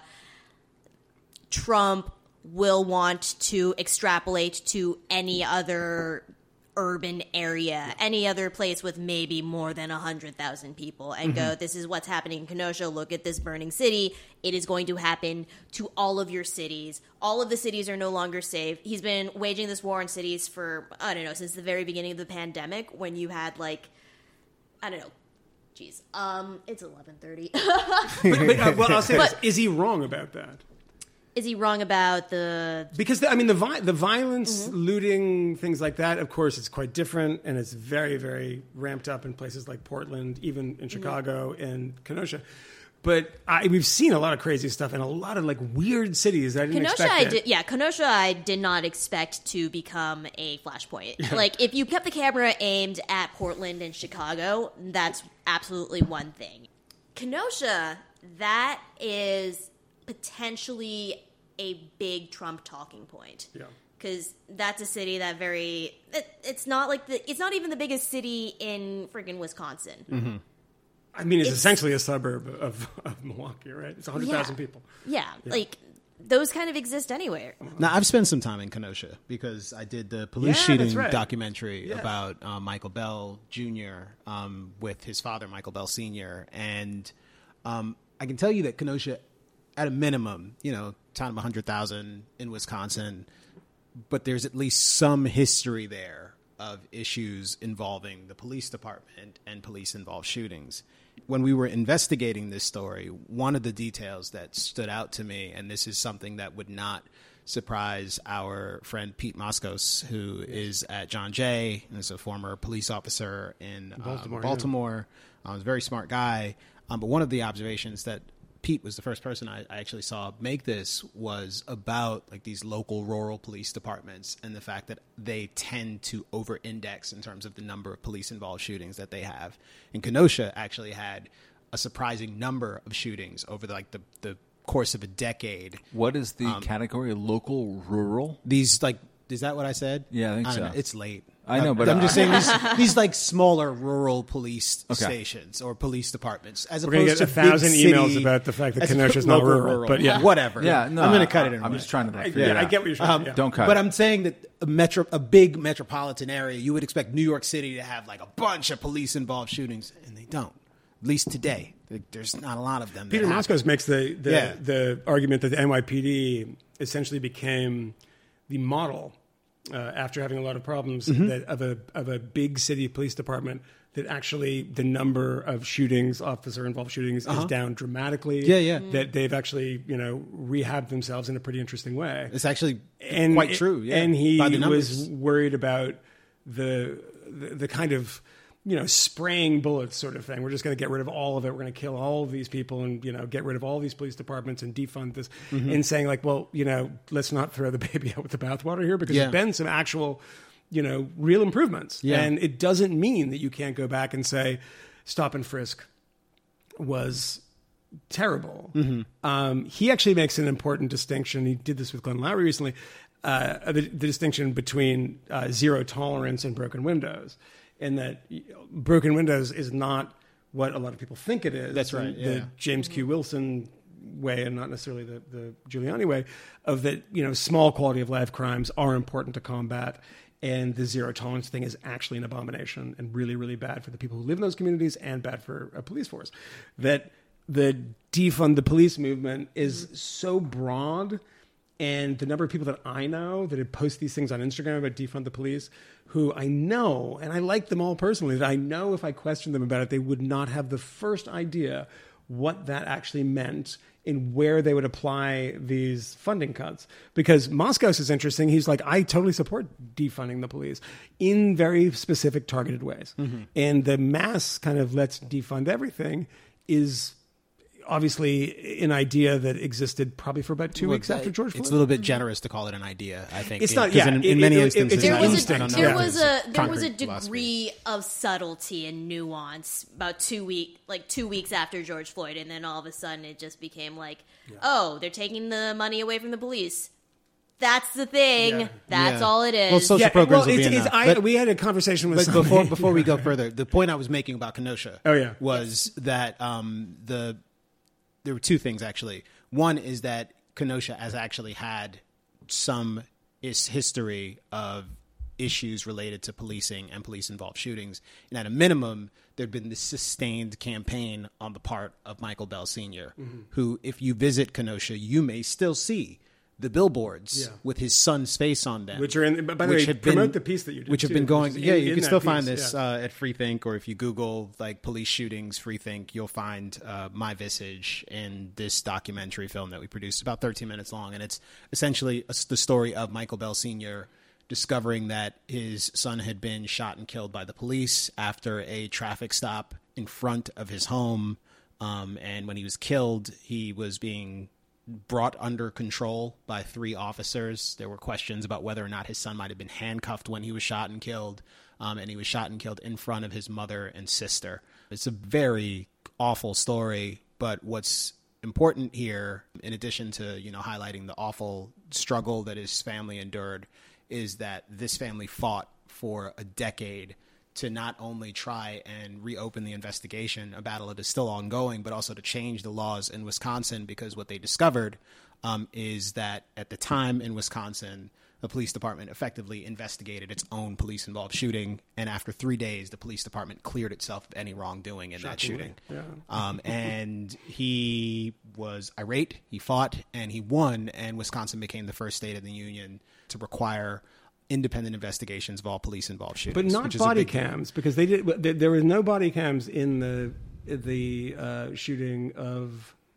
I'm forgetting his name. What is? Uh, this is name? Blake. The- Yeah. yeah, and I and I'm actually not sure if there are no body cams The- I read that there were no body cams, Okay, and I yeah. suspect that that footage would because it, it took it took a couple of days for us to get for us to get any sort of statement from the police department there, Well, which look. is which is not surprising. But it's also the case that because this happened in Wisconsin and because Wisconsin had this legislation passed, there is an independent investigative process in Wisconsin, and this particular case is going to go through that process. We don't care about that anymore, which is which is which is actually cares. really important to keep in mind. So people have actually talked to Michael Bell because he became a bit of a national figure as a result of this because he's still working to get similar laws passed at a federal level to require that this exists. In fact, his bold strategy is to have something like the National Transportation Safety Administration operate something like a database of police involved shootings and things like that where you can figure out what went wrong why it went wrong and how you can mitigate against these things mm-hmm. happening so that you have fewer of these incidents happen. And at some point, he believes, in much the same way that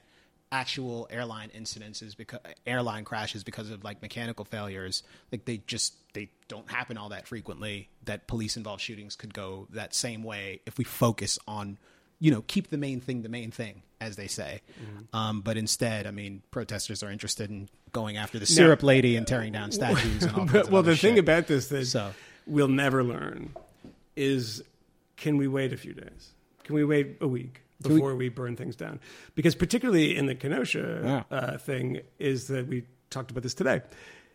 The first information we heard was that the Jacob Blake shooting is the initial it's not reporting right it's this initial game of telephone that happens is that it was especially horrible because this is a guy who is actually doing this is effectively what they're trying to say breaking he's up a doing fight. the job of the police in a way Yeah, he's, breaking there up breaking up a fight arrive. that was not even close to being true as far as we know now is that he was there and they, the, the police were called specifically because of him again the throat clearing that you have to do in this because everyone is so fucking dishonest these days is that this is in no way saying this is justified. I think that we just don't have enough information at the moment. But the way that this stuff is framed immediately is let's take a breath and see what happened. Because what you see in the video, whether it's the Covington kids, whether it's this, it's never exactly right, right? There's always something else about it.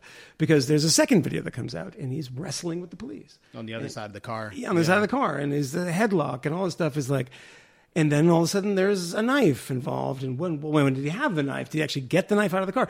I don't know, but this is all fairly interesting. And then, of course, he's not supposed to be on this property because of an outstanding warrant for sexual assault.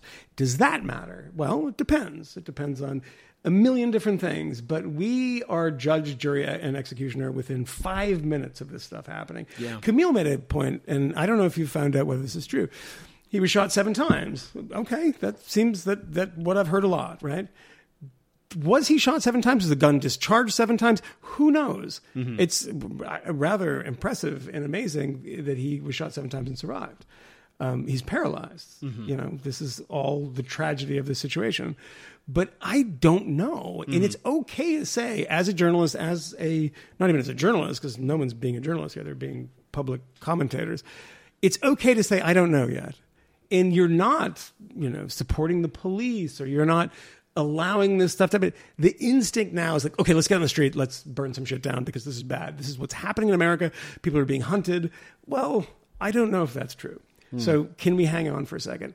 And it's interesting to figure out or to see what happens with all this stuff in, you know, whole swaths of a city in a suburb, exurb, separate city, who knows? People from Wisconsin will tell us, um, are burned to the ground based on very limited information. Seems to be a bad idea. It's also a bad idea, by the way, to show up with a gun to protect those businesses. It's not your fucking job. It is. It is. It's not your job. Well, there are a couple of things. I mean, first, and maybe we should just kind of turn towards these things and then probably punch out because you got a flight really early, and we should stop at some point because we're getting tired. And now this is the, the point at which I decide to try to carefully navigate Nope. these developing stories. No. I'm gonna do it It anyway. is eleven thirty three. Truth, truth Yeah. out. With an empty booze glass in yeah, front yeah, of you. that's fine. I mean, this gave is the third one for the day. Um, but uh, I think it was a Truthout ad. I don't think actually. I'm looking at it now, but I did share it with you guys earlier. And the Truthout ad probably came out on like Wednesday or something like that. So at that point, we had a couple of days, and it's a flagrantly dishonest ad, which says that he was trying to break up a fight. Not true.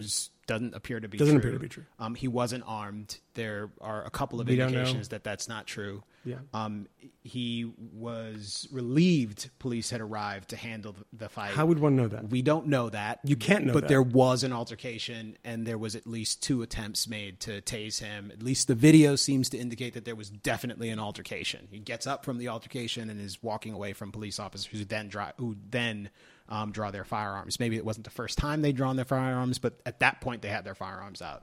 So he went, and I'm going back to the Truthout ad now. So he went to get in his car and drive his, drive his children safely home. Maybe that's what he was going to his car for. We don't actually know what was happening. safely we home. do know Okay. that he went around the car, opened the car door, and either was getting something out of the car or was getting into the car. This is all we know. And to be a police officer, like at that moment, following this guy with your gun drawn around the car, giving whatever orders or instructions you're presumably giving at that point, one does wonder, well, you have your gun out. Why don't you just put your gun away and tackle the guy? Like you there's more than one of you and there's only one of him. Take him to the ground and put an end to this. That's a legitimate question. It's the sort of thing that one might expect to be investigated. They did also already try to do that. You just could try again. Yeah, yeah. This is not an unreasonable thing to suggest that when someone is resisting arrest, this isn't a capital crime, and you shouldn't necessarily die. Of course. this, Yeah, right. yeah, so yeah. at a minimum, yeah. it's like this is an area that should be arrested, should be investigated. What I've continually been told over and over again that there are no circumstances under which someone should receive seven shots in the back, and for me, like when I hear no circumstances under which, I say, well, I don't know the circumstances. I certainly can't agree to that. I have to imagine that there's some circumstance under which this might be a mm-hmm. legitimate shooting. In either case, I am perfectly willing to allow some investigative process to be completed before I utterly lose my shit, and certainly before I, I embrace obvious untruths or pure speculation in order to say this is completely wrong and it justifies doing just about anything. Also, it affirms everything that I believe about the fundamental injustice of the American criminal justice system. It's just, it is not there yet, people. Like, we simply don't have all of the details. I mean, it's kind of embarrassing that we actually have to say that that is something that could be considered controversial. To Yeah. say that, you know, let's hang on a second. We don't actually know the details. We don't know. Well, you, I know that can't happen. Uh, You're not a cop. You don't know what the situation was. You don't know what happened I prior could- to I the could video certainly rolling. imagine- We don't have all the access to the footage. We don't No, have. we don't. No, we don't and, have it's, it and yet. by the way, it is horrifying that I mean that the Kenosha Police Department appears not to have body cams. They should have body cams, and that would clear up a lot of stuff. It might. not this very very far away grainy. But as, as we know, we're like seeing. body cams, like you have to have the appropriate policy in place. Yeah, no, of don't, course, it kind of of, course, fucks things of up. course. People do tend to like turning off body Yeah. cams. I- that should be punishable. I Yeah. mean, it should be. I, it's, I think it's insane that that actually. While happens. agreeing with you vociferously, I would also um, uh, suggest that in most cases, shooting, firing someone at someone in the back Mm-hmm. seven times, whether they hit or not, um, it's weird policing. it is a highly unusual situation. Yeah. It is the sort of thing that makes me deeply skeptical I of these err, officers. I have err to on the side Yeah. of thinking that that's wrong. There's, I think that there's, there's almost certainly something they could have done that didn't require them to shoot the shit out of this guy. Well, the most generous, the most generous interpretation is that if, and again, this is no one has said this. This Mm-hmm. I'm, I'm making this up. It's complete specula- speculation. The most generous interpretation is the guy has been tased unsuccessfully, uh, fought with the police, gone to the other side of the car, guns drawn, told to stop, doesn't stop. Why is he not stopping? Opens the car door. They see a knife. This is you know, the knife has been. It's in the car. It's not. We have no there's idea. some- something about see a a knife, and he's grabbing for it, and you're making forty grand a year, and you're like, I'm going to go home to my kids tonight, and I'm not going to get fucking stabbed. And you can, you could also, yeah. Again, Lots of- again, lots I of am, things I am could- And there doing the most generous interpretation of this. and there are kids in the car. And and that's just it. But we we have no idea what transpired. Was there a threat made against like the children? I don't know. And Yeah. So for me, like, am I skeptical of this encounter? Does this seem dodgy? This doesn't seem like a good outcome. No. This doesn't seem like good policing. I mean, At a minimum, if policy allows for an outcome like this, we should probably do something about the policy. Yes, right. I think that's right. It's And- transparently something is very, very Yeah. strange with this. But and again, when I said like I'm giving the most generous possible interpretation, Yeah. is I do find one thing irritating that people do jump to conclusions, of course, but people often discount or ignore the danger of somebody who's a cop and not making a ton of money. And there's a lot of people that are making enormous amounts of money sitting on Twitter telling them what they should do in certain situations. It doesn't mean that they're wrong, but it does mean that people don't quite get the danger of actually being a policeman. And that if there is somebody who's reaching for a gun, they mistake a gun, again, it doesn't in no way allow for these people not to be punished, fired, or prosecuted. Let's not say this is a good thing. But I do have some measure of sympathy with somebody, and I'm, again, that's not what's happening in this case, but with somebody who thinks they're going to potentially be shot.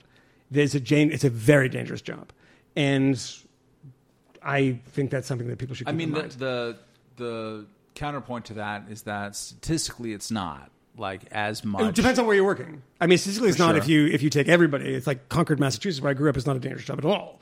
If you're growing up Really? in Kenosha, not at all. Bunch of If, assholes uh, like uh, I'm a Dunkin' well, Donuts. I Well, wanna-" yeah, it's like, dude, fuck you, Stady, and then like you get punched in the face. But like that's about as bad as it's gonna get. But it is a dangerous job if you're in fucking Chicago, right? Statistically, if you're taking the aggregate for the country, yeah, but it's completely dishonest if you're saying you it's not a dangerous job for you patrolling the streets of the worst fucking neighborhood in Chicago where it is like Chiraq every day, right? My uh, and I'm going to mangle this, but I'll present it as true. But one of my favorite stats is that like New York City cops in 1970, 71, 72, um, something like 90 or or 100 were shot. Yeah, yeah, yeah, and yeah. and like close. Oh, yeah, yeah, yeah, yeah. Not quite that number, but were like killed. And and every year for the past, and that's not a favorite number. Let's, let's be clear about that. Um, but like that every year in this country, something like 40 cops get killed in the line of, of duty.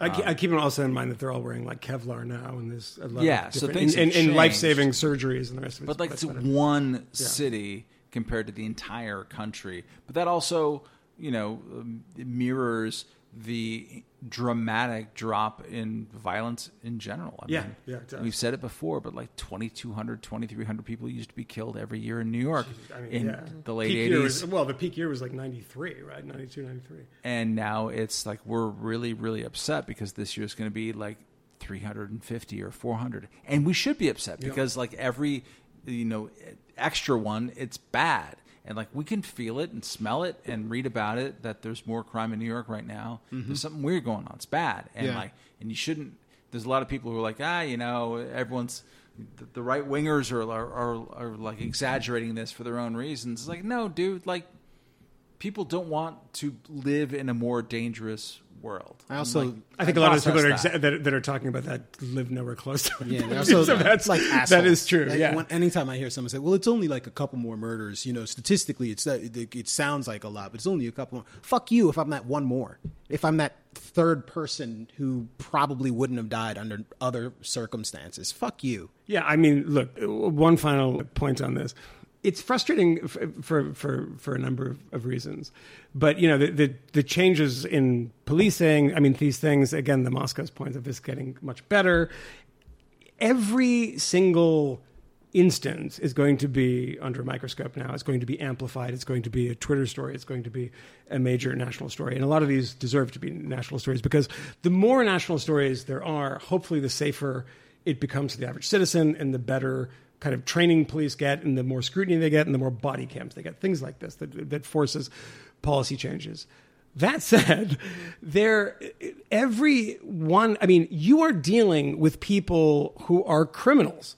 And let's be boringly black and white about it. And people say, well, no, we actually be nuanced. But there's actually not a ton of nuance in this. When you're going into Kenosha, it is relevant. I'm sorry that the person has a warrant out for an arrest for rape, for a really brutal. If you read the the police report, it's really horrifying, and a long rap, rap sheet And So- and totally believable for a lot of reasons that we talked about today.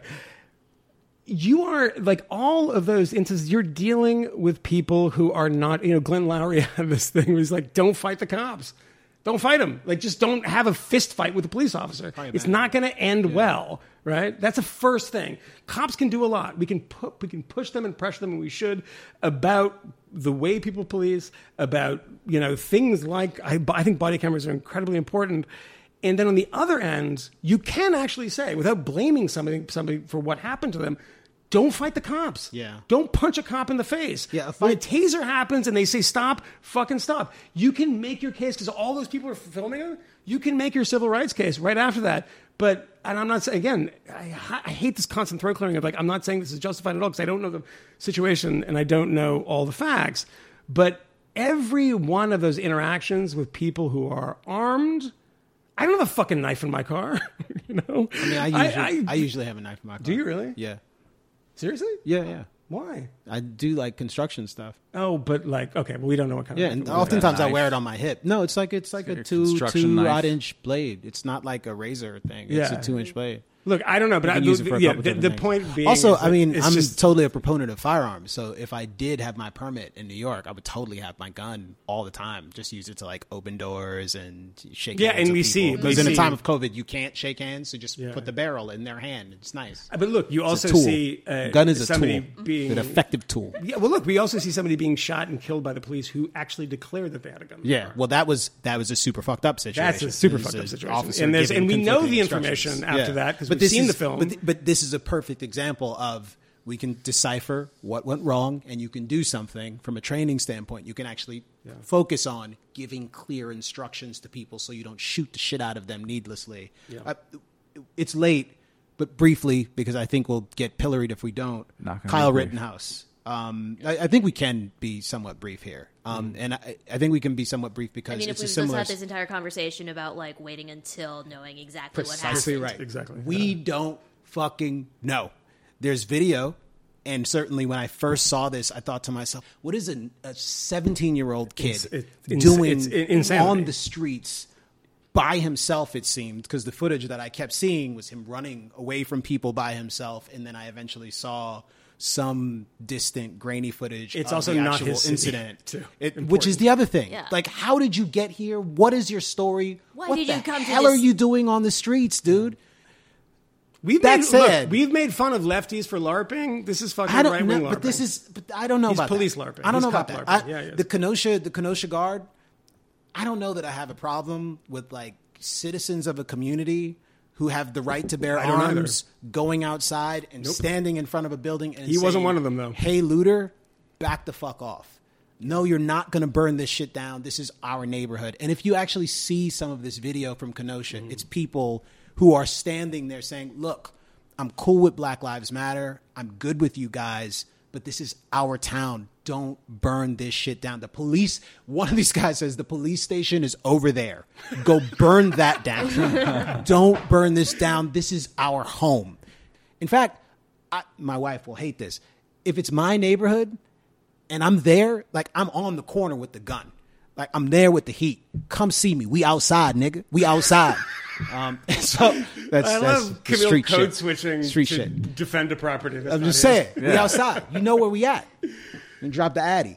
Um, so I'm fine with that, actually.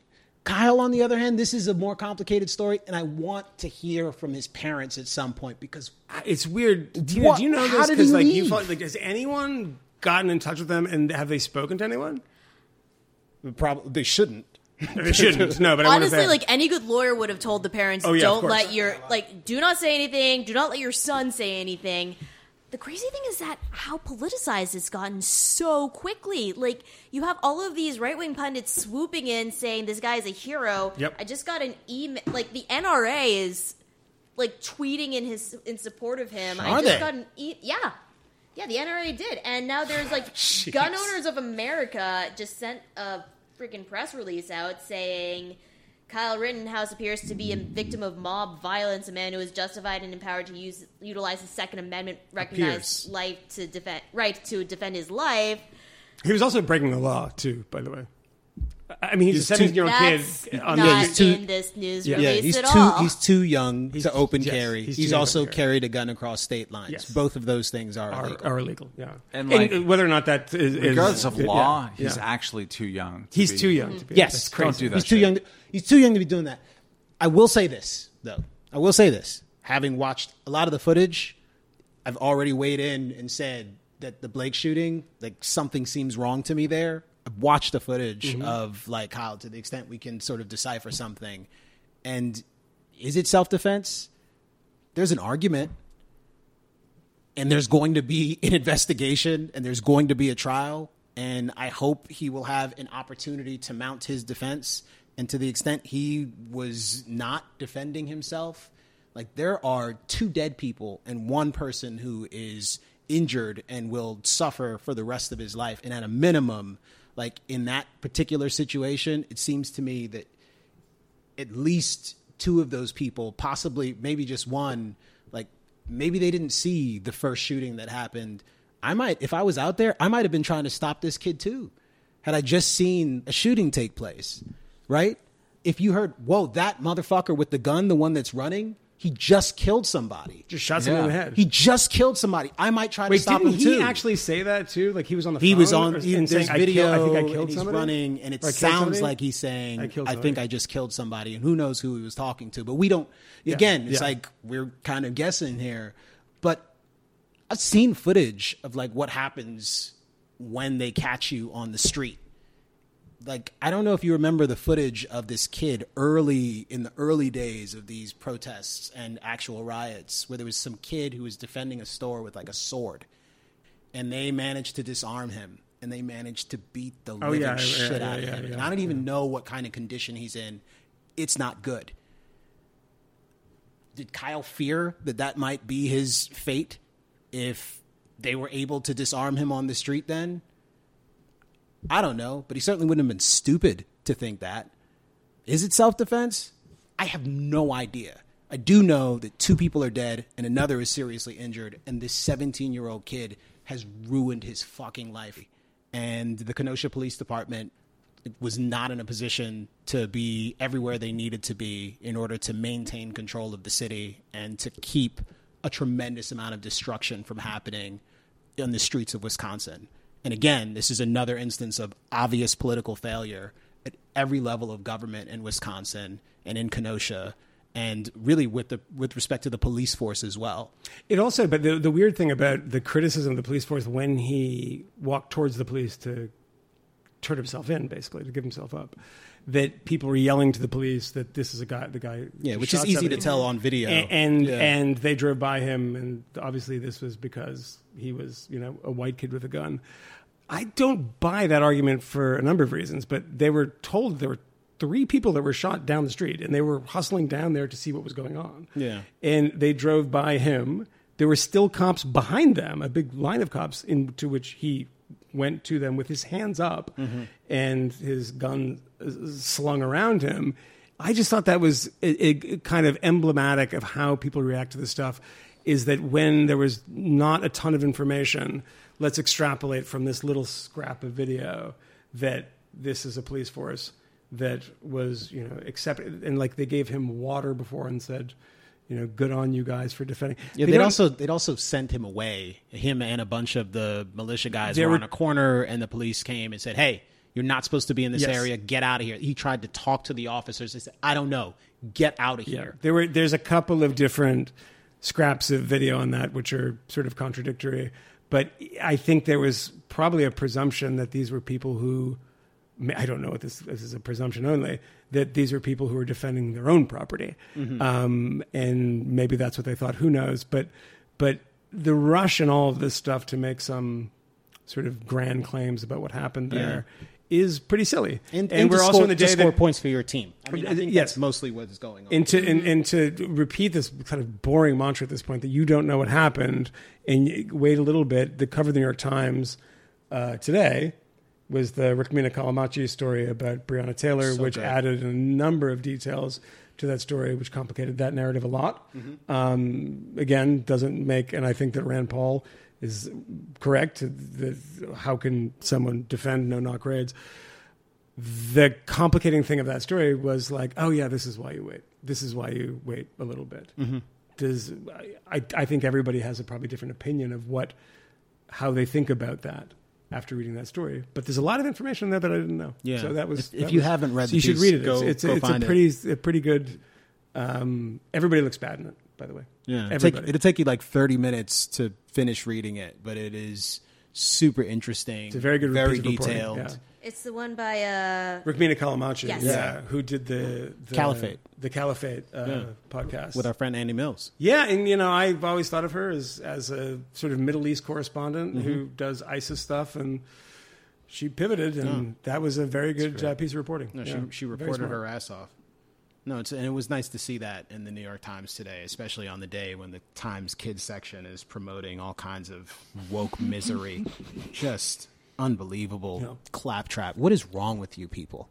I haven't read it. I, got the, I actually have the paper, but I read it online. But I bought the physical paper, so I'll read that Yeah. when I'm on a plane tomorrow. And frame that. And give it to your daughter if you want to pollute her brain. Just He's always going to end really strong, doesn't he? Tina's like, I just lost my. it's okay. No, it's. You're not responsible Tina for didn't what say, anybody. No, Tina said she's actually shooting daggers at me. Yeah, yeah, no. She is. She is, right now. Yeah, yeah. Well, one that's just my face. I was trying to give you cover. That's what I was trying to do. Thank you. I was trying to help. Um, because Off the re- oftentimes I say terrible things and other people are around and then they get the blame for the terrible thing that I've more of said. the terrible But stuff that won't this happen time today. That won't happen this time. Because we're in a better place. We're very Lord, I hope I don't get canceled over this. No, you can't. Nah. You can't get canceled. So many people who have been guests and they're just reasonable people like Tina is have said that nobody's been canceled No, yet. No, no, it'll, ne- it'll never happen. No, because they're responsible for what they say, not the fucking dumb shit that we say. No, it's true. And the dumb shit that we say is pretty dumb sometimes. But Yeah. whatever. No, people have All been I still love you guys. Yeah. I appreciate that. I appreciate it. People have been canceled for that though. It won't happen. For being like, I think you guys are like smart, intelligent people that I love having conversations with. Yeah, Yeah, yeah, that that's, could that's, that, can, trouble. that can end your That could fucking get you in career. trouble. Oh yeah, it. it's done. Done. Yeah. You are. uh, Fucked it I up. hope you get that. I, I Hey, fill out that uh, job application for townhall.com, Tina, because you're fucked at this point. I think it's only only Breitbart will Yeah, have you. yeah. Only right at this yeah. Only Breitbart will have you. Um, bye. Bye. Bye. Bye. We, we know of new methods of attack. The Trojan horse